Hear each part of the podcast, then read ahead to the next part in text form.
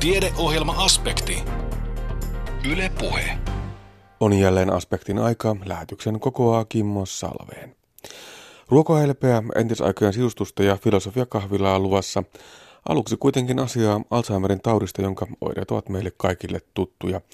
Mutta mitä aivoissa oikein tapahtuu, kun tauti etenee?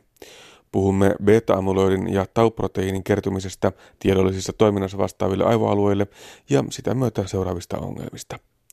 Nyt pääsemme Alzheimerin alkulähteelle, kun Anne Heikkisen haaseltavana on juuri Alzheimerin taudin tiimoilta erityisesti ravintorasvojen vaikutuksista taudin kehittymiseen väitellyt filosofian maisteri Mari Takalo.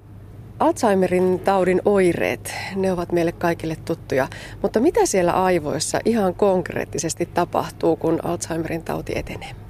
Eli Alzheimerin taudin aikana siellä aivoissa alkaa tällaiset tietyt tautispesifiset proteiinit tai proteiinikappaleet niin kuin muodostaa sellaisia semmoisia sakkaumia. Eli ne alkaa kertymään. Nämä, nämä tautispesifiset proteiinit on, toinen on tämä beta-amyloidi, ja sen kertyminen saattaa alkaa aivoissa jopa, jopa 15-20 vuotta ennen kuin taudin, taudista mitään tulee kli, kliinisiä oireita esiin. Ja sitten tämä toinen on tämä tauproteiini, joka alkaa aggregoitumaan sitten sakkautumaan solun sisälle. Eli ne on sellaisia fyysisiä aineita, joita alkaa kertyä tuonne jonnekin ja kyllä. ne haittaavat sitten hermosolujen normaalia toimintaa. Kyllä, kyllä. Ja sitten se johtaa sitten sellaiseen tilanteeseen todella, että nämä hermosolut, niiden toiminta häirintyy ja sen seurauksena ne sitten vähitellen hermosolut alkaa tuhoutumaan. Ja sitten se johtaa sellaiseen tilanteeseen, että hyvin iso osa aivoista on niin kuin kun katsotaan terveitä aivoja versus Alzheimerin taudin aivoja, niin ne on ihan niin kuin konkreettisesti pienemmät ne aivot Alzheimerin taudin aikana. No edelleen ne oireet voivat olla mitä moninaisempia. Johtuuko se oireiden kirjo ja erilaisuus siitä, että sitä ylimääräistä tavaraa kertyy eri paikkoihin? Uh, en tiedä, johtuuko se niinkään siitä, että sitä kertyy eri paikkoihin. Sehän on tätä beta-amyloidia kertyy aika satunnaisesti ympäri aivokuorta ja aivoja, ja, mutta tämä tauproteiinin kertyminen sitten taas on hyvin tällaista hyvin, hyvin tiettyihin, tietyllä tapaa etenevää.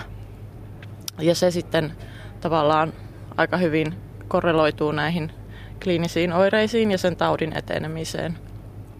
Mutta en tiedä, mistä ne sitten johtuu, että että tämä on todellakin sellainen sairaus, että se ei ole aina samanlainen jokaisella potilaalla, vaan että potilailla voi olla eri, erilaisia oireenkuvia. Ja jos me voisimme estää tämän beta-amyloidin ja tauproteiinin kertymisen aivoihin, niin voisimme estää Alzheimerin taudin. Mahdollisesti, mahdollisesti tuota, se, ei ole, se ei ole vielä niin kuin täysin selvillä, että mistä syystä nämä alkaa nämä proteiinit siellä kertymään siellä aivoissa. Eli tietysti meidän tarvitsisi selvittää se, se ihan ensimmäinen syy, että minkä takia nämä muutokset alkaa aivoissa etenemään. Niin, eli ei tiedetä, onko se syy vai seuraus, että tätä alkaa tapahtua näitä kertymisiä. Näinpä. Joo. No mutta äh, Alzheimerin tauti ei ole näin yksinkertainen juttu, että aivoihin kertyy ylimääräistä tavaraa. Se on hyvin monitekijäinen sairaus. Kaikkia syitä ei tosiaankaan tunneta, niin kuin äsken totesit, tai tunnetaan melko huonosti, jos jotakin tiedetäänkin. Ja sitten vielä se, että, että siinä on niitä monia tekijöitä. On geneettiset tekijät, ympäristötekijät. Voiko myös elämäntavat vaikuttaa? Kyllä, useiden elämäntapojen on osoitettu jollain tapaa liittyvä Alzheimerin taudin riskiin ainakin. Esimerkiksi koulutustaso on yksi yksi hyvin tärkeä riskitekijä. Tietynlaiset ruokavaliot, ruoan rasva, tällainen välimerellinen ruokavalio, mikä perinteisesti sisältää hyvin paljon kalaa ja kasviksia, niin sen on joissain tutkimuksissa näytetty kenties suojaavan dementialta. Ja sitten taas toisaalta tämmöinen tyypillinen länsimainen ruokavalio, joka monesti sisältää paljon tyydyttynyttä rasvaa, transrasvoja, prosessoitua ruokaa, niin se on sitten taas voi yhdistyä Alzheimerin taudin lisääntyneeseen riskiin. Ja puhutaan silti edelleen vain riskistä. Vaikkapa on tätä geneettistä alttiutta, niin se ei ole suoraviivainen jatkumo, että tulet sairastumaan Alzheimerin tautiin. Kyllä, pitää paikkaansa. Meillähän on ö, tiettyjä mutaatioita, ö, jotka kaikki lisää beta-amyloidin kertymistä tai muodostumista aivoissa.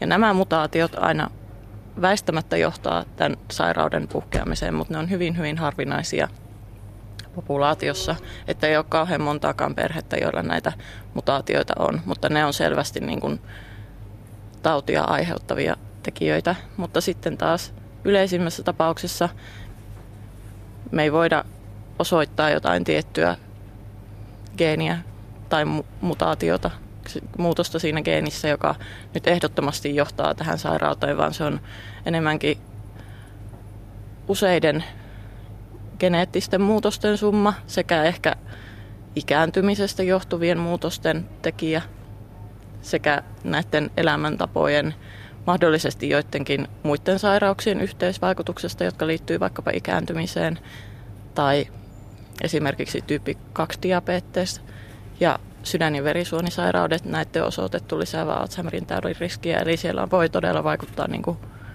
monenlaiset tekijät. No onko se elämäntapojen vaikutus niin suuri, että sillä voi neutraloida vaikkapa sitä geneettistä riskiä matalammaksi? Uskoisin, että näillä vaikuttamalla näihin elämäntapoihin, niin sillä voidaan ainakin ehkä niin kuin viivästyttää kenties jonkin verran tämän taudin puhkeamista. En tiedä, voidaanko kokonaan niin kuin tätä geneettisten, näiden geneettisten tekijöiden tavallaan vaikutusta poistaa tietenkään, mutta sillä mahdollisesti voidaan näillä elämäntapoihin vaikuttamalla ehkä viivästyttää taudin puhkeamista tai etenemistä. Tässä omassa väitöksessäsi, Mari Takalo, selvitettiin muun muassa näiden riskikeinien taustoja ja merkitystä. Yksi näistä riskigeeneistä on ubikiliini 1 proteiini. Kuulostaa vähän hankalalta. Onko tälle mitään tällaista kansanomaista selvennettä, että mitä tämä proteiini tekee? No se on semmoinen proteiini, joka ö, osallistuu hyvin keskeisesti muiden proteiinien hajottamiseen sekä solun sisäiseen tavallaan liikkumiseen. Ne proteiinit siellä kulkeutuu siellä solussa aina tiettyihin paikkoihin, milloin siellä tapahtuu sitten tällaista prosessointia, jonka myötä sitten muodostuu esimerkiksi tätä beta-amyloidia. Joten tällä proteiinilla voi olla vaikutusta sitä myötä sitten esimerkiksi tähän beta-amyloidin pilkkoutumiseen. Mm, ja mahdollisesti tulevaisuudessa lääkehoidon kehittämiseen. No tämä proteiini, jupikiliini 1 on, sillä on Tällä hetkellä sen toimintaa ei ihan täysin vielä tunneta, mutta sillä on, näyttäisi olevan aika monen suuntaisia vaikutuksia Alzheimerin taudissa. Eli tätä jupikilinia todennäköisesti ainakin tällä tavalla, mitä me nyt tunnetaan sen toimintaa, niin se voi olla aika haastava lääkekohde, mutta tulevaisuudessa, kun me toivottavasti tunnetaan tämän proteiinin toimintaa paremmin, niin se voi olla, että sitä voidaan jossain vaiheessa käyttää tukemaan sitten näitä muita hoitoja. No puhutaan sitten ruokailutottumuksesta, ravitsemuksesta. Se on vielä selväkielisempää. Tota, olet tutkinut myös sitä, että mikä vaikutus on ravintorasvoilla Alzheimerin taudin kehittymiseen ja tiedollisten toimintojen muutoksiin. Öö, nämä tyydyttyneet rasvat nousevat tässäkin yllättäen esiin. Kyllä, eli tästä meidän työssä me on tutkittu näiden tyydyttyneiden rasvojen vaikutusta todella hiirimallissa.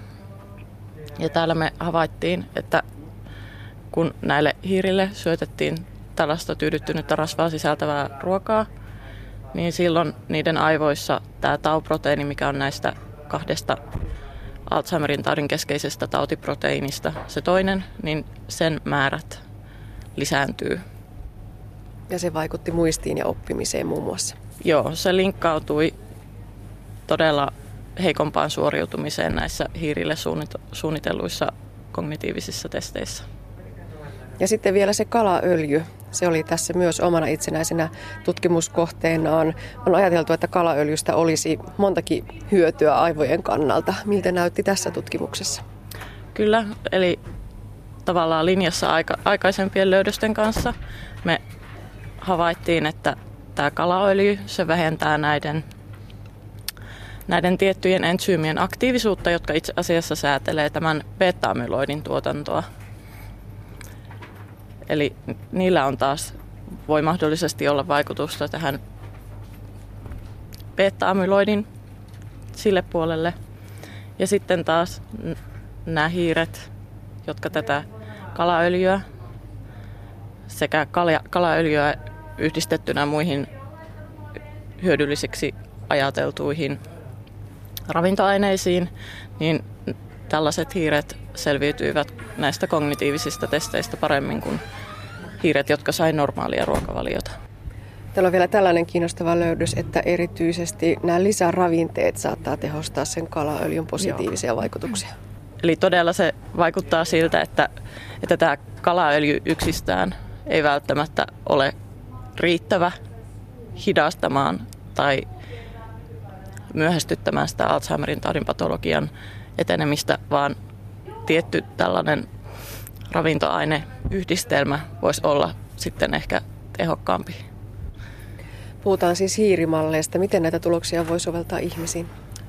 No tietenkään ne ei ole suoraan, suoraan sovellettavissa ihmiseen, kun käytetään tällaista esikliinistä mallia.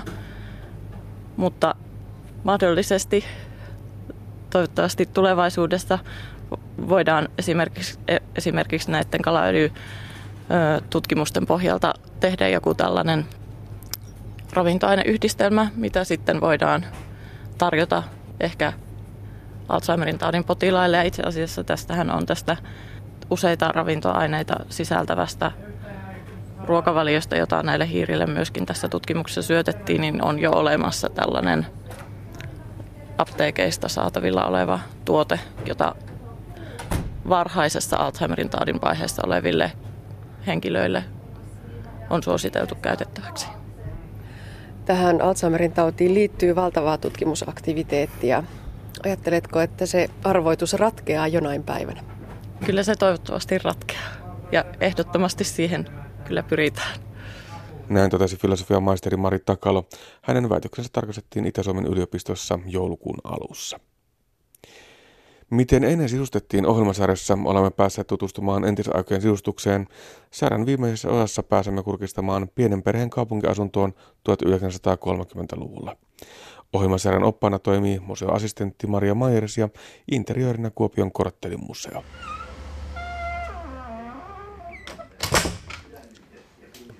No niin, eli nyt ollaan tässä pienen perheen kodissa 1930-luvulla. Ja täältä kuuluukin taustalta radio-ohjelmaa juuri siltä vuosikymmeneltä. Mutta jos aluksi mennään vaikka tuonne keittiön puolelle. Toisin kuin noissa muissa museokodeissa, niin tällä kuvitteellisella perheellä on jo monia tämmöisiä nykyajan mukavuuksia. On sähköt, että esimerkiksi on sähkövalaistus ja sitten tuolla näkyy noita pattereita, eli on keskuslämmitys jo siinä vaiheessa. Ja vesijohdot ja viemärit, eli vesi on saatu jo sisälle, ei ole tarvinnut hakea kaivosta, niin kuin noiden muiden museokotien asukkaiden. Ja se, mikä myös tässä talossa on erilaista verrattuna noihin toisiin koteihin, on se, että täällä ei niinkään ole semmoisia erillisiä kaappeja, vaikka jaloilla seisovia vaatekaappeja tai kovinkaan montaa klahvipiironkia, vaan esimerkiksi tässä keittiön yhdellä seinällä on kolme seinä upotettua komeroa. Ja myöskään täällä ei ole kaakeliuuneja, mutta puuliesi kyllä, kyllä löytyy. Että se ei, ole, se ei ole vielä tässä vaiheessa ollut sähkökäyttöinen. Tuolla keskimmäisessä komerossa on sen ajan pölyn imuri. Merkkinä on Volta. Ja se on tosiaan sähkökäyttöinen ja helpottanut kummasti sitten perheen emännän arkea. Ja nyt taas sanon sen takia, että nimenomaan naisen arkea, koska siihen aikaan miehet ei yhtä aktiivisesti osallistunut kotitöihin kuin onneksi nykyään. Tässä puulieden vieressä on sinkkilevypäällysteinen tiskipöytä, jossa ei ole vielä erillisiä altaita, koska sen tyyppiset tiskipöydät niiden niin kuin, tämmöisten teräsaltaiden kanssa on yleistynyt sitten vasta sotien jälkeen. Että senpä vuoksi tuon erillisen tiskipöytäkaappitason vieressä on tuommoinen kaatoallas, jonka yläpuolella on tuommoinen metallinen vesihana. Ja putket on jätetty, vesiputket ihan näkyville, että niitä ei ole haluttu erityisemmin peittää, koska nehän on siinä vaiheessa ollut, tuntunut hyvin nykyaikaisilta. Ja samoin kun katsoo tuota sähkölamppua, niin siinä on, kulkee tuota kattoa myöten tuommoinen käsin, käsin punottu sähköjohto. Ja nyt jos haluaa tähän kotiin kuvitella, että minkä tyyppisiä asukkaita Kuopiossa, kaupunkialueella, keskustassa olisi voinut olla, niin tämän kokoisessa kodissa niin ajatellaan, että vaikkapa opettajaperhe, vanhemmat ja yksi lapsi. Kuvitellaan vaikka, että tytär. Ja nyt sitten voi oikein, nyt jos oikein kuvittelee ja eläytyy, niin nähdään sitten perheäidin tuossa tekemässä ruokaa puulieden äärellä. Ja sitten tytär tekee tuossa keittiön pöydän ääressä läksyjä ja sitten äiti voi siinä mahdollisesti välillä vähän neuvoa ja auttaa. Ja naisen elämään liittyen, täällä on tämmöinen nurkassa tämmöinen klahvipiironki, jossa on kaksi tämmöistä vetolaatikkoa avattu aukinaiseksi ja toisessa on tuommoiset rautaiset käherryssakset, jotka ei siis toimi sähköllä, vaan niitä on sitten kuumennettu ja tehty sitten kiharoita hiuksiin. Ja näistä käherryssaksista minulle tulee yleensä aina mieleen, ja monesti sen mainitsenkin, Anni Polman Tiina-kirjat. Että vaikka ne kuvaa myöhempää aikaa kuin tätä 30-lukua, että niissä taitaa elää 50-luvun loppua ja 60-lukua, mutta sitten tulee aina mieleen se, kun lapsuudessa luin sen koko sarjan, ja siinä on kirja Tiinastako näyttelijä, niin siinä naapurin tyttö Leila haluaa tehdä Tiinalle hiuskiharoita, mutta kun heillä ei ole käsillä sitten tämmöisiä käherryssaksia, niin sitten kuumalla hellan koukulla Leila niitä kiharia tekee ja huonostihan siinä käy, koska tulee palojälki otsaan ja irtonainen hiustupsu. Mutta se oli mieleyhtymä nyt taas noihin käherryssaksiin. No nyt kun vielä tätä keittiöä jos silmäillään, niin se mikä tässä on yksi silmiinpistävä juttu verrattuna nykyaikaan, tai jos hakee näitä yhtäläisyyksiä ja eroja, niin on se, että täällä ei näy semmoisia kylmälaitteita. Että ei ole jääkaappia vielä, että, että osittain on semmoista modernia, on just tämä sähkökäyttöinen pölyimuri ja valaistus, mutta jääkaappi puuttuu vielä. Että mikä tietysti on ollut kesällä haasteellisempaa sitten ruokien säilytyksen osalta, mutta talvellahan se on sitten ollut yksinkertaisempi. Ja nyt kävellään tänne kamarin puolelle. Ja mitenkä nykyään sen ehkä hahmottaa, että olohuone, mutta kamari sanoo sen takia, koska tässä samassa huoneessa on myös nukuttu. Tässä tulee tosiaan taustalta radio-ohjelmia 30-luvulta. Ja niitä on tässä meidän nauhoitteella niin noin 72 minuutin verran. Eli jos täällä käy joskus omatoimisesti rauhassa kiertelemässä, niin jos jää pidemmäksi aikaa tähän viereen kuuntelemaan, niin täällä tulee muun muassa semmoisia pätkiä kuin Markus Sedan lastentuntia, sitten selostusta Berliinin olympialaisista ja sitten minun oma suosikki on Suomisen perhekuunnelma. Eli nämä radiokuunnelmat edelsi näitä Suomi-filmejä, Suomisen perheelokuvia. Ja tuossa kuunnelman pätkässä, mikä sitten täällä meillä tulee, niin siinä on just nämä roolihahmot Pipsa ja Elina ja sitten Elinan poikaystävä Lasse. semmoinen pätkä. Radiolähetyksiä siihen aikaan ei tullut ympäri vuorokauden jokaisena päivänä viikosta, vaan sitten tiettyinä aikoina. Ja joka kodissa radiota ei ollut. Että siksipä sitten, jos oli tiedossa just joku tietty urheilulähetys tai, tai lasten ohjelma, niin naapurista saatettiin tulla sitten porukalla kuuntelemaan radiota. Nyt kun eletään tosiaan 30-luvulla, niin silloin vaikutti tämmöinen ajattelu ja tyylisuunta, funktionalismi. Funktionalismissa oli oleellista tasa-arvo, tarkoituksenmukaisuus, käytännöllisyys ja esimerkiksi sitten ihan massatuotanto, sarjatuotanto tehtaissa. Ja niin rakentamisessa kuin sitten asunnoissakin pyrittiin siihen, että, että saataisiin samanlaisia asuntoja ja samanlaisia huonekaluja, samanlaisia kulutustavaroita kaikille. Ja tämä sohvakalusto, mikä meillä tässä, tässä museokodissa esillä on, niin on just tätä funktionalismia. Tässä on sohva ja kaksi nojatuolia.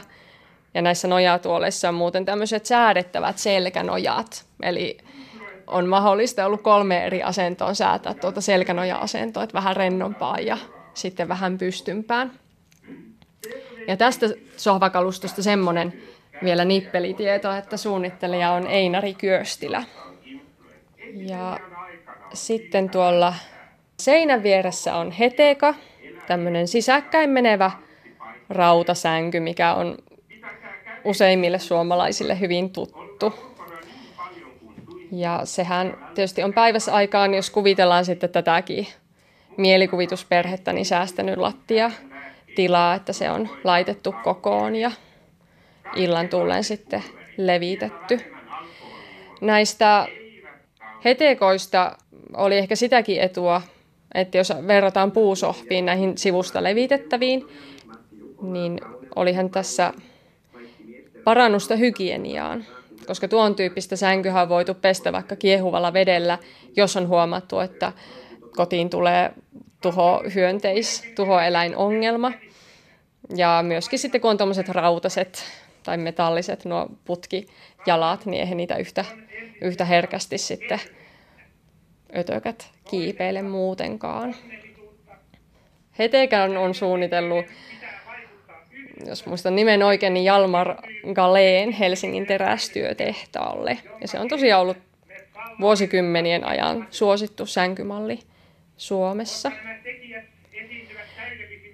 Moni kävijä sanoi, että nimenomaan just tämä 30-luvun koti on semmoinen kaikista helpoimmin lähestyttävä.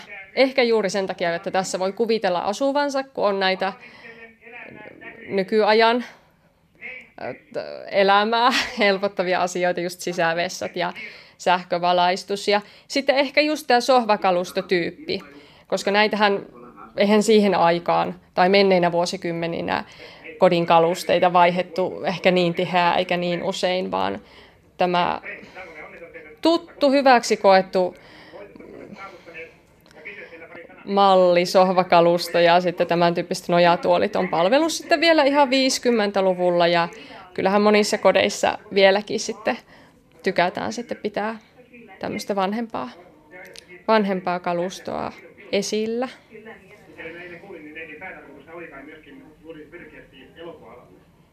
Nyt tulee just tämmöinen haastattelu. Tässä on jonkinlainen kauneuskilpailu ollut, niin radiosta kuuluu taustalla just tämmöinen Tästä erityisesti muistan tämmöisen pätkän, jossa haastattelija just kehuu nuorta neitoa siitä, että hän ei ole käyttänyt ihomaaleja tai muita apukeinoja kauneutensa ylläpitämiseksi. Mutta nyt taas tähän edelliseen aiheeseen. No just tässäkin, jos eläydytään, että mitä, mitä voisi kuvitella elävien ihmisten tekevän tässä huoneessa, niin ehkä tuossa nojatuolissa perheen isä lukee sanomalehteä ja sohvan nurkassa sitten tytär saattaa päntätä kädet korvilla Ruotsin epäsäännöllisiä verbejä vaikkapa sillä aikaa, kun äiti sitten laittelee ruokaa muulle perheelle. Jos me edetään tästä nyt tonne eteiseen päin, niin katsotaan vielä, kun siellä on vesiklosetti täällä eteisen puolella. Eli tämmöisiä vesiklosetteja, sisävessoja ei ollut vielä joka kodissa Kuopiossa 30-luvulla. Ja nyt jos sanon ihan tämmöistä fakta tilastotietoa, niin vuonna 30 Helsingissä helsinkiläistaloista 70 prosentissa on ollut vesiklosetti. Ja samana vuonna tilastolukema täällä Kuopiossa 22 prosenttia. Eli näin paljon on voinut olla näitä tilastollisia eroja. Eli hyvin pitkään kuitenkin, varsinkin puutaloympäristössä on vaikkapa 60-luvullakin tai osassa taloista vielä 70-luvuilla saattanut olla ulkohuusit käytössä. Että sehän on tapahtunut hyvin eriaikaisesti ihmisillä sitten tämä, tai tämmöiset ylellisyysasioiden yleistyminen ihan riippuu asumistasosta. Ja tässä vesiklosetissa, mikä tällä onnekkaalla perheellä on, niin on tuo huuhtelusäili on tuossa ylhäällä. Ja narusta vetämällä on sitten pönttö vedetty.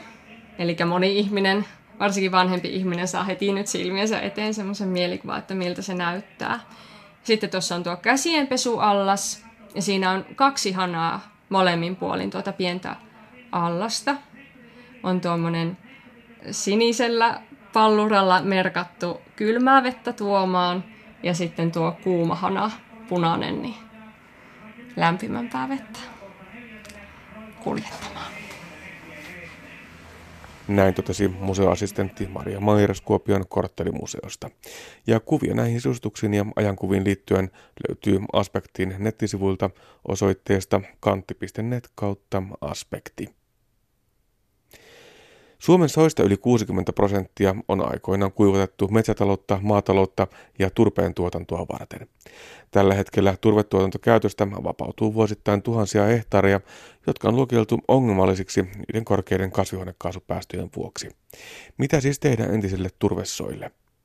Kasvattaa ruokohelpeä, näin vastaa filosofian maisteri Niina Hyvönen, jonka tuoreessa väitöstutkimuksessa selvitettiin tämän monivuotisen bioenergiakasvin ilmastollisia vaikutuksia.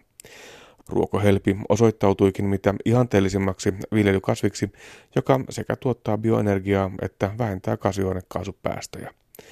Mutta kuinka tarkasti tutkija on seurannut Pariisin ilmastokokousta Niina Hyvönen? No kyllä sitä tulee seurattua.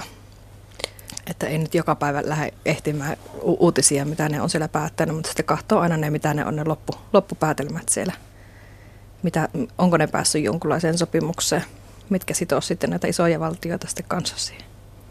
Yleensä ilmastokokouksia ennen on aika lailla pessimismiä ilmassa ja, ja olla jo melkein valmiiksi tyytymättömiä lopputulokseen, mutta jotenkin nyt tuntuu, että Pariisiin suhtaudutaan positiivisemmin ja myönteisemmin kuin useisiin edeltäviin ilmastokokouksiin. Oletko samaa mieltä? No kyllä se on, että kyllä ne rupeaa päättäjätkin niin tajuamaan sen, että on pakko jotain tehdä. Kasvihuonekaasupäästöjä on raja, rajattava, että turvataan sitten te- terveellinen maapallo myös jälkikasvulle. Että tätä ny- nykyistä mallia ei voi jatkaa. Paljon puhutaan siitä maagisesta kahdesta asteesta. Maalikko aina miettii, että miten ihmeessä se voidaan rajata näin, että kahdella asteella kaikki pelastuu siitä eteenpäin, olemme tuhon omat. Se on, itse en ole seurannut niin tarkkaan, että miten se just se kaksi astetta vaikuttaa. Mutta sekin, jos katsoo, että koko maapallon lämpötila, jos kahdella asteella nous, nousee, niin tarkoittaa sitä, että esimerkiksi Suomen leveysasteella se voi olla kuutta astetta se nousu. Ja Suomeen just, niin kuin mitä nyt ollaan viime vuosinakin nähty, niin sateet tulee lisääntymään, myrskyt tulee lisääntymään. Samoin jos lähdetään tuonne päivän tasaaja-alueelle, niin siellä niin kuin taas kuivu, kuivuudesta kärsitään paljon enempi. Eli ne on laskelmoineet silleen, että se kaksi astetta on niin kuin semmoinen jo, jollain tapaa siedettävissä oleva raja. Ja edelleen maalikko joskus miettii sitä, että me täällä Suomessa ja koko EU-sakin saamme tehdä melkein mitä tahansa, jos maailman suuret mm, saastuttajat, Kiina ja Yhdysvallat eivät ole näissä talkoissa mukana. Tuntuuko se koskaan siltä, että tämä puhe on vähän turhaa, jos nämä jättiläiset eivät ole samaa mieltä meidän kanssamme? No kyllä se kieltämättä välillä tuntuu turhalle. Että lähtee sitten niin sanotusti pienemmät valtiot yrittää sitoutua päästörajoituksiin. Mutta siitä huolimatta, että vaikka pienemmät valtiotkin lähtee, niin se kuitenkin edesauttaa sitä ilmastonmuutoksen hillitsemistä. Niin jotain täytyy tehdä, ei voi vain Joo. jäädä odottelemaan. Ilmastoasiat ovat olleet aika vahvasti esillä myös tässä omassa väitöksessäsi. Olet tutkinut ruokohelpi-nimisen kasvin kasvihuonekaasupäästöjä ja ravinteiden valuntaa. Ja nimenomaan tässä tutkimuskohteena on ollut turvetuotantoalueet. Se me kaikki tiedämme, että Suomen suot on aikoinaan ojitettu, kuivatettu, ehkä eniten sitä metsätaloutta – maataloutta, mutta myös turpeen tuotantoa varten. Niin minkälaisia alueita ne turvetuotantoalueet ylipäätään ovat? Silloin kun on lähetty sitä, että otetaan se turvetta energiamuotoon, niin on eka lähetty kuivattamaan, eli ihan niitä kuivatusojia tehty, että saataisiin sitä kuivemmaksi, että saadaan sitten koneet sinne, tai kantavuus niille koneille tarpeeksi hyväksi. Ja siitä on aina sitten kesällä pikku kerros aina kerrallaan kuoritaan sitä turvetta pois sitten noille polttolaitoksille. Eli se on sitä aikojen, aikojen, aikojen kuluessa maan kuorikerroksen alle jäänyttä. Joo, siinä menee, tota, puhutaan kymmenistä tuhansista vuosista, milloin se on se turve pikkuhiljaa sinne muodostunut. Ja sillä on rajallinen määrä, mitä sitä turvetta voidaan yhdeltä turvetuotantoalueelta ottaa. Eli se sitten loppuu ja täytyy etsiä uusia alueita. Joo, että Suomessa ne on, tuota, turvekerroks on sanotaanko, että alle kahta metriä aina. Et siinä vaiheessa sitten kun rupeaa mineraalimaa paikotellen näkymään, niin ne ei pysty enää sitä turvetta nostamaan, niin silloin pitää miettiä sitä, että mikä se on se jälkikäyttömuoto sille. Että ne voidaan joko metsittää, niistä voidaan tehdä lintujärviä – tai sitten käyttää niin kuin ma- maataloudessa. Eli nytkin tuo ruokohelpikenttä meillä on silloin perustettu siihen. Joo, nämä on aika surullisen näköisiäkin nämä tuotannosta poistetut ö, turvetuotantoalueet. Ne on sellaista aakeita laakeita, jossa ei kasva, eikö siellä kasva luontaisesti mikään? No kyllä siihen pikkuhiljaa lähtee tulemaan ne suon omat kasvit sitten, varsinkin jos ne ojat tukitaan sitten. Mutta se on kuitenkin sen verran hapan maaperää, Eli yleensä aina tarvitsee kalkkia ja lannotetta mahdollisesti siihen kanssa, ennen kuin sinne lähtee kunnolla kasvamaan mikään. Mutta tosiaan, niin kuin sanoitkin, niin ruokohelpi on yksi hyvä vaihtoehto, jolla voidaan jatkaa sitä tuotantoalueen äh, ominaispiirrettä, eli jatketaan sen tuotantoalueen mallia, mutta ei turpeena, vaan sitten bioenergian tuottajana. Millainen kasvi tämä ruokohelpi oikein on? Joo, ruokohelpi on monivuotinen bioenergiakasvi, mikä viihtyy justiinsa tämmöisellä humusrikkailla maaperällä. Ja niin kuin pohjoismaisiin olosuhteisiin sopeutuu hirmu hyvin, eli pystyy kasvamaan myös tässä meidän lyhyessä kasvukaudessamme. Viihtyy myös märillä alueilla, voi ihan myös näillä niin tulva-alueilla viljellä, eli se ei ota itsensä siitä sen, että se välillä olisikin tulvana se koko peltoalue siinä ruokohelvessä mystistä on se, että se puidaan keväällä. Joo, että se jätetään varsinkin silloin, kun se energiantuotantoon käyttää, niin se ku- kuivattaa siitä osaa ravinteesta, menee takaisin siihen maaperään. Eli tarvitaan silloin myös sitä lannotetta vähän se vähempi.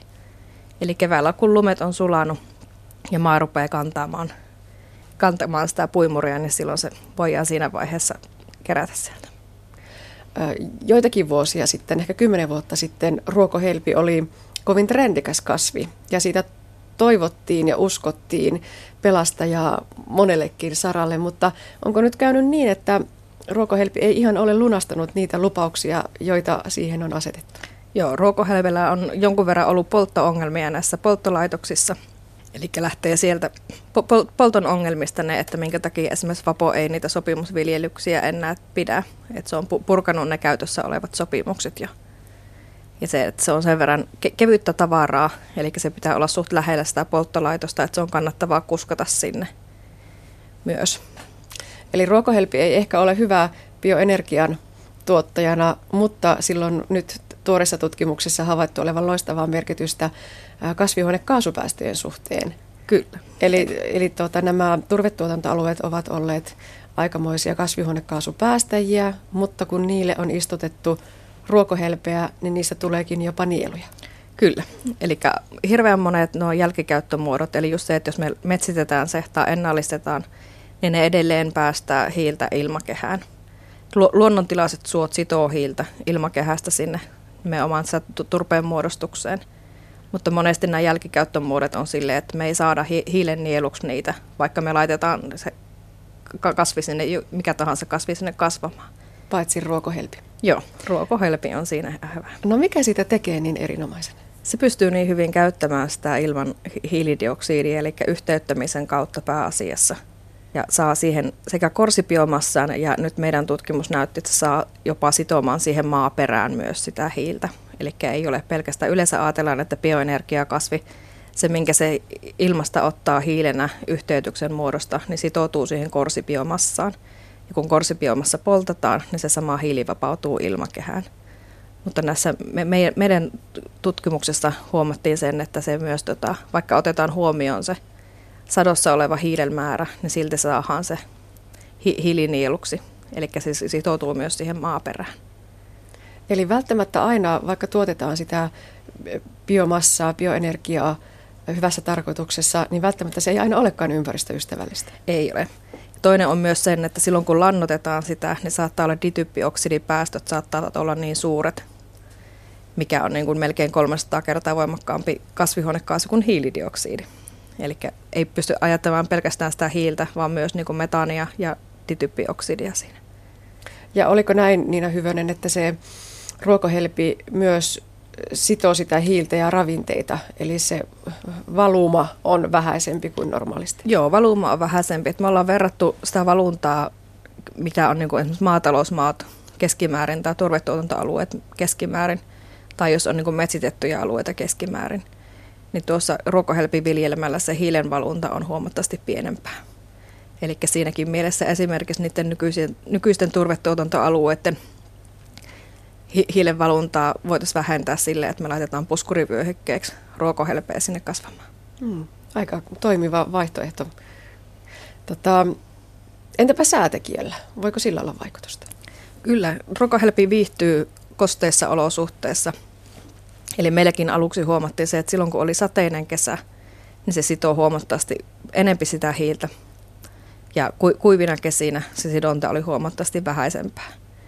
Ja myös jatkettiin sitä kokeita silleen, että me tukittiin ne kuivatusojat ja sitten katsottiin sillä, että jos me saadaan sille pohjaveen no, nostolla parannettua sitä hiilitasetta, mikä sitten todettiinkin, että se saadaan paremmin sitomaan. No voiko ajatella, että pitäisikin, kun ylipäätään tuotetaan bioenergiaa, niin ei voi katsoa vain yhtä sektoria, yhtä lohkoa ja, ja sen ilmastovaikutuksia, vaan pitää tehdä tällaisia kokonaiskasvihuonekaasupäästöarviointia ja laskelmia? Joo, kyllä.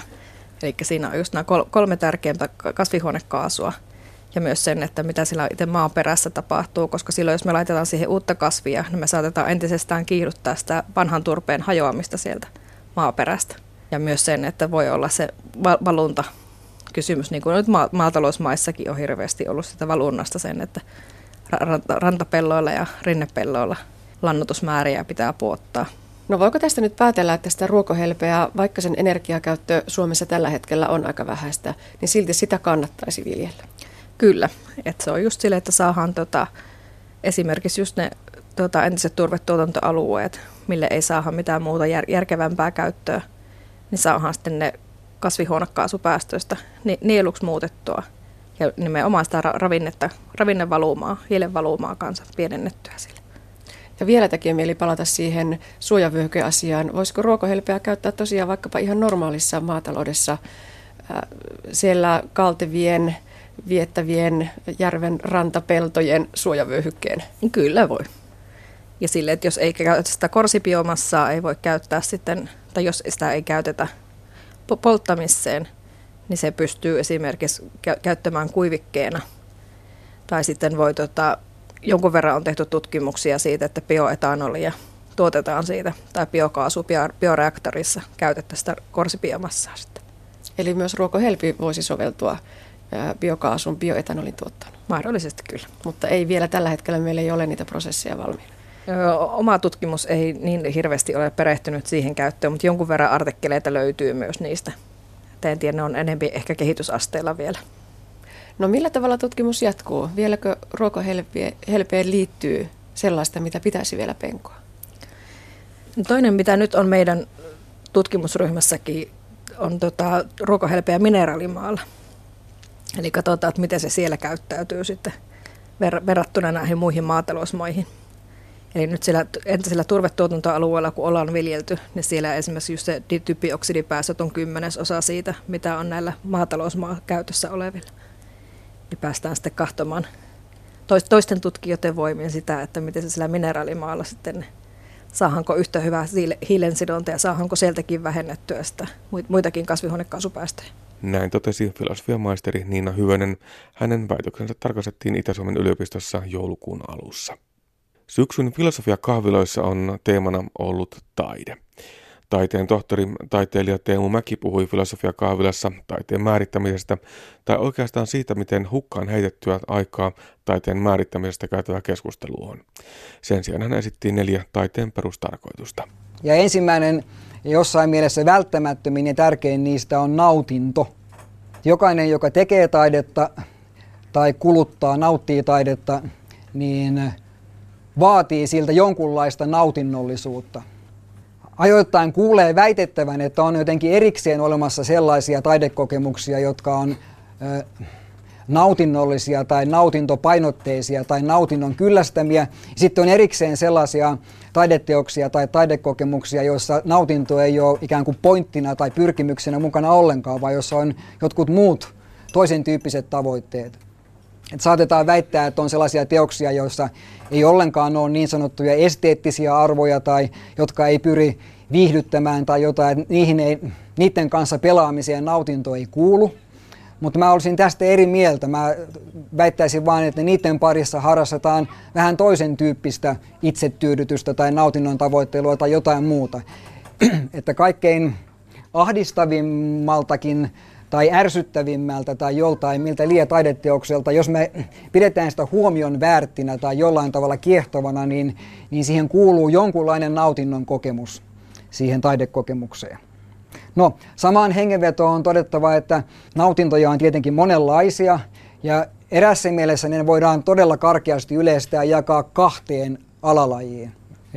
Ja se erottava tekijä olisi sitten todellisuus, se nautinnon suhde todellisuuteen. Jotkut ihmiset ajattelee tai kokee, että taide on nautinnollista silloin, kun se onnistuu sen takia, että se, sen parissa pääsee karkuun todellisuutta. Silloin on kyse siis eskapismista, todellisuuden, pyrkimyksestä paeta todellisuutta. Ja tämä myös kyselytutkimusten mukaan tämä on ihmisten sanallistava tietoinen minuus ainakin pitää tätä taiteen tärkeimpänä tai ainakin yhtenä tärkeimmistä hyvistä puolista. Että ihmiset kyselytutkimuksissa toteaa, että joo, kirjojen lukeminen tai joku tanssiminen, niin se on mahtavaa puuhaa, kun sen parissa pääsee irti arjen huolista tai jotain muuta. Ja tämä myös valtion kulttuuripolitiikassa on jo pitkään vilahdellut tärkeänä taiteen julkisen rahoituksen perusteluna tai, tai tärkeänä retorisena keinona, jolla oikeutetaan taide. Myös kulttuuripolitiikassa nykyään todetaan muiden perustelujen lisäksi tai ohella hyvin painavin sanoin, että taide on tärkeää, koska sen, sen parissa ihmiset virkistäytyvät ja pääsevät niin kuin arkeaan pakoon ja voivat ladata akkujaan. Ja te tunnette tämän retoriikan, että taide on joku semmoinen kylpyläloma, ja sen, se oikeutetaan sillä, että sen kylpyläloman jälkeen on entistä uutterampi duunari. Jotkut meistä, monet meistä niin kavahtaa tätä eskapistista taiteen perustelua ja haluavat niin kuin itkua vääntäen väittää vastaan, että just ei noin, vaan päinvastoin. Että totta kai on semmoista taidetta, joka toimii samalla tavalla kuin kossupullo, mutta ei se ole sitä parasta, vaan parasta on semmoinen taide, joka on, on kyllä nautinnollista, mutta nautinnollista ei sen vuoksi, että sen parissa pääsee todellisuutta karkuun, vaan sen vuoksi, että sen, sen taiteen parissa jotenkin erityisen voimakkaasti tai kokonaisvaltaisesti tai rehellisesti pystyy kohtaamaan todellisuuden, katsomaan itseään peiliin tai ottamaan etäisyyttä niihin arjen harhoihin tai bluffeihin ja näkemään maailman ja minän sellaisena kuin se oikeasti on. Nämä on ne toisensa poissulkevat ääripäät näin periaatteessa. Tarkemmin katsoen selvästi kuitenkin voidaan havaita, että nämä teoriassa toisensa poissulkevat ääripäät, niin käytännössä eivät sulje toisiaan pois, vaan voivat elää rinta rinnan toisiaan neutraloimatta tai tuhoamatta. Monet meistä tykkää lukea tai katsoa jotain sellaisia kertomuksia, joissa on sarjamurhaajia tai sotaa tai jotain muuta, jotka on siis todella kaukana meidän omasta arjesta ja tosi jännittäviä ja, ja dynaamisempia tai kiihkeämpiä kuin meidän oma arki. Ja sellaisten taidehyödykkeiden parissa me selvästikin tavoitellaan jonkunlaista eskapismia. Mutta tästä huolimatta on ihan mahdollista ja melko tavallista, että se sama ihminen, joka kuluttaa sitä taidehyödykettä eskapistisesta syystä, samaan aikaan kuluttaa sitä samaa taidehyödykettä jostain todellisuushakuisesta syystä. Että sen eskapismin rinnalla sitä sarjamurhaajan taka-ajoa seurataan, seurataan miettien siinä samalla vaikka väkivallan oikeutusta tai väkivallan syitä tai oikeuslaitoksen rankaisukeinoja ja niiden perusteluja tai muita tällaisia. Eli se ei ole näin yksinkertainen asia, että täytyy valita jompikumpi kahdesta vastakkaisesta nautinnon lajista. Ja toinen taiteen tehtävä nähdäkseni on keskustelun herättäminen. Tämä on myös semmoinen lausahdus, joka, jonka ihmiset kyselytutkimuksissa nykyään osaa kuuliaisesti toistaa – että no eihän se kaunista kamaa mutta on se varmaan tärkeää, kun se herättää keskustelua vaikka pakolaisongelmasta tai jostain muusta. Että hyvä, että sitä tehdään ja kai sitä kansi käydä myös katsomassa. Tämän tyyppinen ajatuskulku on useimmille meistä tuttu. Ja my- tämä on myös sellainen, joka toistuu, toistuu kulttuuripoliittisissa julkilausumissa, kun taiteen tehtävää tai, tai merkitystä perustellaan. Tämä on oikeastaan niin uusi versio vielä vanhemmasta retorisesta fraasista. Se vanhempi oli sellainen, jossa sanottiin, että, että taiteen tehtävä ei ole tarjota vastauksia, vaan esittää hyviä kysymyksiä.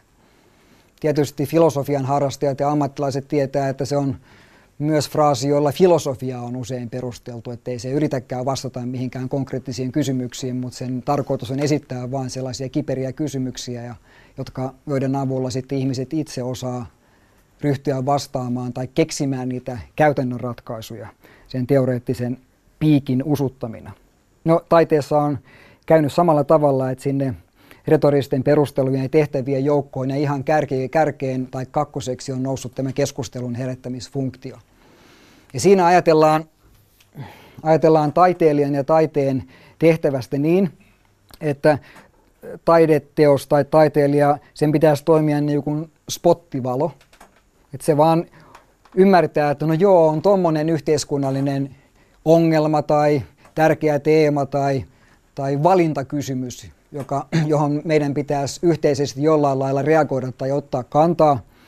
Ja nyt se jotenkin on lakaistu maton alle tai unohtunut ja nyt taiteilija voi auttaa tässä ja toimia, suunnata sen spottivalon ja tadaa, sitten ihmiset inspiroituu tai ärsyyntyy ottamaan sen aiheen haltuun ja keskustelemaan siitä. Ja usein tämän tyyppiseen taiteilun eetokseen kuuluu jonkunlainen neutraaliuden haave. että sellaista taidetta tieteen tahtojen tekevät usein, saat, usein korostavat vielä erikseen sitä, että he eivät itse halua ottaa edes kantaa siihen aiheeseen, jonka he tai että he ei paljastaa omaa kantaansa, koska se sotkisi tämän, tämän spottivalon sytyttämis- tai keskustelun sytyttämiseleen. että se on parasta, että en kommentoi, minä vaan tein tämän taideteoksen ja toivon, että se taideteos ärsytti tai vietteli teidät nyt siihen havahtumaan tai kiinnostumaan tästä aiheesta. Olen hyvin skeptinen että sen suhteen, että voiko Kuinka hyvin taide voi onnistua tässä tehtävässä silloin, jos se pyrkii keskittymään tähän tehtävään? Ja tar- tällä tarkoitan nyt lähinnä sitä, että jos, jos päämääränä on nyt vaan ö, usuttaa ihmiset keskustelemaan jostain tärkeästä aiheesta ja sitä ennen vielä ikään kuin usuttaa ihmiset huomaamaan se aihe ja kiinnostumaan siitä, niin musta näyttää siltä, että se kiinnostuksen herättäminen keskustelun sytyttäminen ei juuri koskaan onnistu, jos se keskustelun herättämisi ele tai se taideteos on jollain neutraali tai kantaa ottamaton. No konkreettinen esimerkki, että monet teistä tuntee sellaisen teoksen kuin Miljoona Suomen passia, joka on taiteilija Alfredo Jaarin tunnettu installaatioteos, joka on parinkin kertaan Suomessa Kiasmassa esitetty. Sehän on siis semmoinen teos, jossa on oikeasti miljoona Suomen passia siistissä pinoissa, täyttää semmoisen panssarilasilla eristetyn hu- huoneen nurkan tai salin. Ja siinä teoksessa ei ole muuta kuin tämä nimi, joka on tavallaan tuoteselosti ja sitten on ne passit. Ja jokainen vähänkään taiteenlukutaitoinen jollainen ihminen nykyyhteiskunnassa melkein automaattisesti jopa on, niin ymmärtää siitä asiayhteydestä. Siis että olen museossa ja näen nyt nämä miljoonan Suomen passia ja tämä ei ole, tämä ei ole vahinko, vaan tämä on taideteos, niin ymmärtää, että no joo, tämähän on todella kiinnostavaa ja tavallaan vavahduttavaa, kun näitä on näin vitun paljon ja nämä on tosiaan oikeita passeja. Ja, ja eihän tässä voi olla ryhtymättä ajattelemaan tätä, että mitä se suomalaisuus tai kansalaisuus tai passin omistaminen oikeastaan tarkoittaa. Samalla tulee ajatelleeksi kaikkia niitä, joilla ei ole passia tai joilla on jonkun luhistuneen valtion passi tai tulee ajatelleeksi maahanmuuttoa ja niin poispäin. Ja se Jaarin teos, Jaar on mun mielestä hyvä taiteilija, mutta tämä nimenomainen teos on mun mielestä huono. Niin hyvän tahtoisesti ajatellen voisi ajatella, että tämä teos tyypillisesti voisi onnistua sinne keskustelun herättämisessä, vaikka se teos itsessään tavallaan totaalisesti pitää pokkansa, että ei se väitä mitään siitä, että kellä pitäisi olla passia, mitä sen passin pitäisi tarkoittaa tai mitä kuuluu kansalaisoikeuksiin tai näin. Se vaan yrittää hätkähdyttää tai vietellä meidät miettimään näitä. Mutta se ei tunnu mun mielestä toimivan tämä teos juuri sen vuoksi, että se on niin harmiton että se ei ärsytä mua tai haasta mua mihinkään. Tietenkään mä en voi kiistää teidän mahdollisesti toisenlaista kokemusta, että jos te olette intohimoisesti tykästyneet tähän teokseen, niin mainiota, mutta mä kerron nyt vain omasta näkökulmastani. Ja mainitsematta nyt mitään toista, mun mielestä paremmin toist, toimivaa teosta, niin totean vain, että, että tätä, tätä Jaarin passiteosta paljon paremmin usein keskustelua herättämään tai ajattelua herättämään onnistuu semmoiset teokset, joissa on joku kannanotto tai jotka, jotka tuntuu huolestuttavilta tai ärsyttäviltä tai loukkaavilta tai eh, joiden parissa tulee semmoinen olo, että vittu eihän se nyt noin ole, tai tarvitsisi tehdä jotain, joka vaatii jonkun reaktion. Ja sellaiset teokset saattaa onnistua tässä keskustelun herättämisfunktiossa eh, todella hyvin, ja hassua kyllä ne saattaa onnistua siinä, siinä päämäärässään silloinkin, kun se niiden teosten ö, viesti, siis se, se kanta, jonka ne ottaa siihen aiheeseen, jonka ne otti esille, eli se taiteilijan oma mielipide tai statement, niin se voi olla ihan perseestä. Että se voi olla huonosti ajateltu tai joku typerä tai naivi tai rasistinen tai jotain muuta. Mutta silti se teos sinänsä saattaa onnistua ainakin tässä mielessä, että se tuota, imaisee meidät mukaansa vänkäämään ja ajattelemaan ja kommentoimaan. Taiteen kolmas tehtävä, ehdotan, on sitten ylevästi sanoen viisauden tavoittelu. Ja nyt mä, tää kuulostaa heti kun sen sanon, niin se kuulostaa siltä niin kuin mä olisin Gandalf ja olisin karannut sormusten herrasta, koska pyrkimyksenä se kuulostaa epärealistisen ylevältä tai sitten liian epäselvältä, että no mikä vitun viisaus ja sano konkreettisemmin tai mitä se käytännössä tarkoittaa. Mutta toisaalta meidän suhde taiteen historiaan ymmärtääkseni on sellainen, että suuri osa meistä aika luottavaisesti suhtautuu siihen mahdollisuuteen, että taiteessa saattaa olla merkittävää viisautta, elämän viisautta tai mitä lie. Moni meistä ihan oikeasti uskoo, että Shakespearen tai Dostoevskin teoksissa on jotain kultahippuja, aivan erityistä ytimekästä näkemyksellisyyttä siitä, että mikä on ihmisen osa tai millainen on ihmisluonto ja bla bla bla. Tämä, meillä on perinteinen luottamus, että se on mahdollista. Siinä pyrkimyksessä voi epäonnistua, mutta joskus voi onnistua.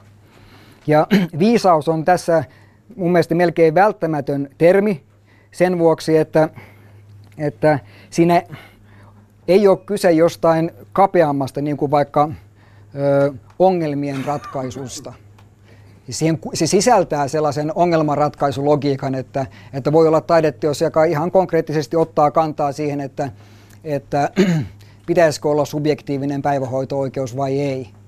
Tai miten, miten tuota, niin sanottu maahanmuutto kysymys pitäisi ratkaista tai jotain muuta tällaista. Tai, tai sitten toisessa ääripäässä on sellaiset kysymykset, jotka ei ole varsinaisesti ongelmia, mutta jotka kuuluu viisauden piiriin. Siis sellaisia kysymyksiä, mm, jotka lisää, joiden käsittely lisää itseymmärrystä ja parantaa edellytyksiä elää sillä tavalla, että ei tule muiden ihmisten vihaamaksi ja parantaa edellytyksiä elää sillä tavalla, että on onnellinen. Ja usein taide vatvoo näitä kysymyksiä siis kysyy, että miltä musta tai meistä oikeastaan tuntuu, tai mitä mä oikeastaan pelkään, mitä mä oikeastaan haluan, tai sitten koko moraalifilosofian iso klöntti, eli miten meidän pitäisi elää. Ja sitten semmoinen ikään kuin eksistenssifilosofian peruskysymys, että no minkä ihmeen takia mun kanssa jatkaa elämistä. Eikö tämä voisi lopettaa tähän? Onhan tämä jo nähty. Tämä elämisen motivaation kysymys, mistä se tajutaan tai perustellaan tai visioidaan. Ja viime kädessä nämä tällaiseen tähän viisauden puoleen ö, kuuluvat kysymykset, ne voi tavallaan tiivistää siihen kysymykseen, että mitä on hyvä elämä, joka selvästikin on kysymys, johon ei löydy tieteellistä vastausta tai sen tyyppistä vastausta, joka tekisi tämän kysymyksen kysymy, kysymisen tästä eteenpäin turhaksi. Eli on sellaisia kysymyksiä, joita on pakko vatvoa, vaikka niihin ei voi saada lopullista vastausta. Ja silti ne kuuluu nimenomaan viisauden ö, piiriin, eikä esimerkiksi makuasioiden piiriin tai, tai kukin taplaa tyylillään tyyppiseen niin puhtaan yksityisyyden sfääriin. Okei, sitten neljäs ja viimeinen mun ehdottama taiteen tehtävä on tunneelämän voimistaminen. Tai joskus sanon, että tunneelämän viljely, se kuulostaa niin vitsikkäältä. Sekin sisältää kaksi ö, aika erillistä alalajia.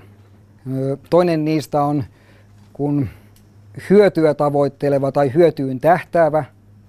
Se on se, jossa ajatellaan, että no, taidetta tekemällä, taidetta tutkimalla, taidetta kokemalla me voidaan päästä tiedostaa paremmin, että miltä meistä oikeastaan tuntuu ja miksi meistä tuntuu tältä kun tuntuu. Tai me voidaan ymmärtää paremmin, että miksi muista ihmisistä tuntuu tolta ja miksi ne reagoi tällä tavalla, kun mä teen näin ja näin. Siis tällainen tunneelämän mekaniikan ymmärtäminen ja siitä, sen tiedostaminen, se on yksi taiteen tehtävä.